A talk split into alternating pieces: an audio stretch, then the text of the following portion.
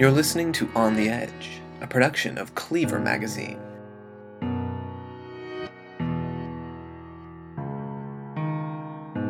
On the Edge is a virtual poetry reading where authors' voices bring their works to life.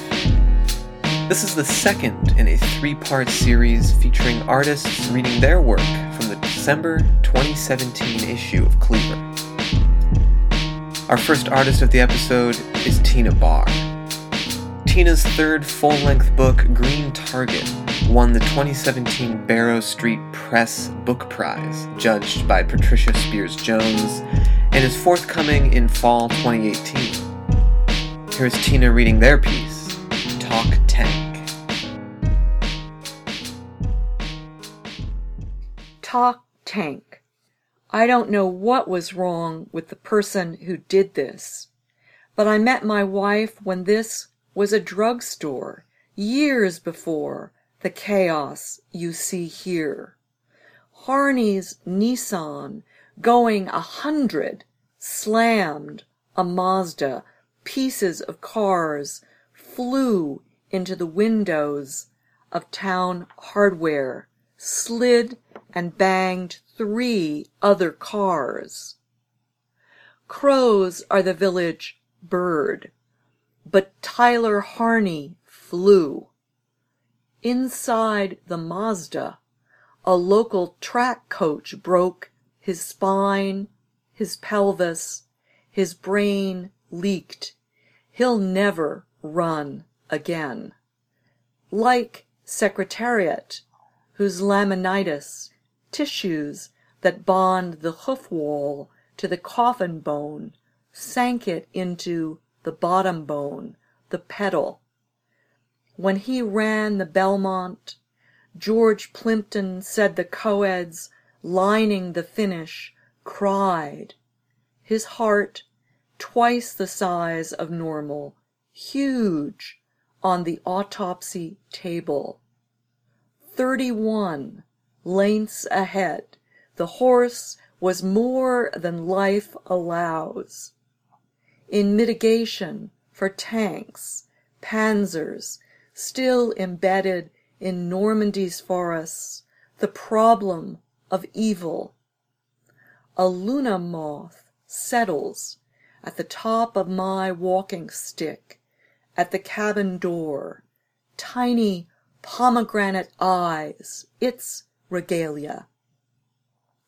Big as a hand, the green of a moon not yet seen.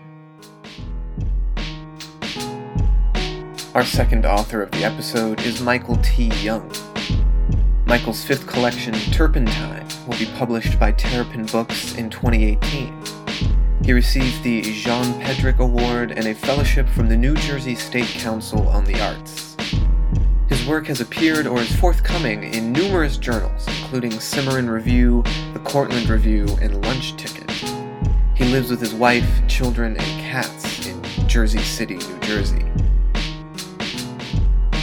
Here's Michael reading their piece, The Ration of Independence.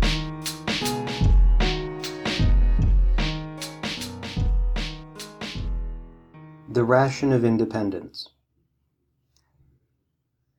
when coarse human events become necessary, people dissolve. A gloom powers profit. The claws of paper and paper's god hold sleuths to be prevalent, that all men are prequel, and cowed by certain alien fights. Knife liberty and hirsute happiness secure fleece rights. Governments are prostituted, driving their powers and the discontent of the governed.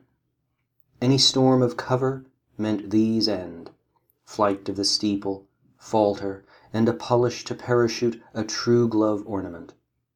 Lay its foundation on such prince piles, organs, eyes, sing its powers. Such a storm shall seem to affect their safety.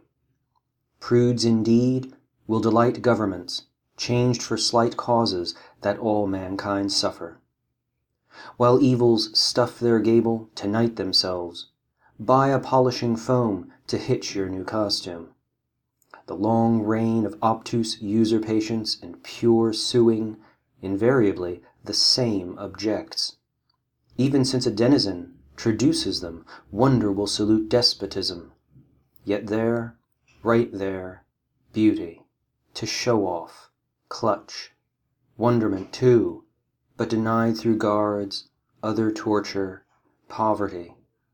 Touch was thin, patient, utterance of trees fall and freeze, sand, such as now, the necessity which entertains them. Few psalters dare form verse. Stems of cover invent the history of the present. Sting of hate written, its hysteria repeated in furies and loose relations, all having in direct object the establishment of an absolute tyranny. Oh, for these states! Few approve this. Pet rats flee, slums fitted to a grand, dead world. The third and final author of the episode is Amy Miller. Amy's full length poetry collection, The Trouble with New England Girls, won the Louis Award and will be published by Concrete Wolf Press in 2018. Her writing has appeared in Gulf Coast, Willow Springs, among others, and her chapbooks include I'm on a River and Cannot Answer. She lives in Oregon. Here's Amy reading their piece, Resistors. Resistors. He taught me how to bend their arms so they stayed, to solder them solid with lead and resin, perfect alchemical drops. Each striped in mathematical candy, purple for seven, green for five, it took a simple decoder. But how to speak to me, his daughter striped in a thrift store skirt and punk shoes, this was more like the keening barrel rolls of his crop dusting days. He showed me the logs, brown old books with his pencil scratch, take off, touch and go, spins, loops, spins. Then back to the workbench to assemble more boards, the great dumb heads of capacitors looming over the little resistors, all of them holding on.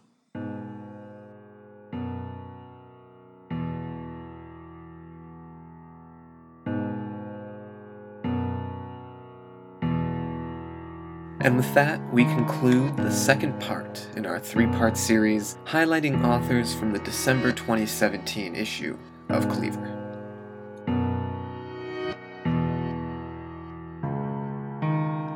A big thank you to Tina, Michael, and Amy for contributing to On the Edge. A reminder that you can read their work along with the entire December issue at cleavermagazine.com. On the Edge is a production of Cleaver Magazine.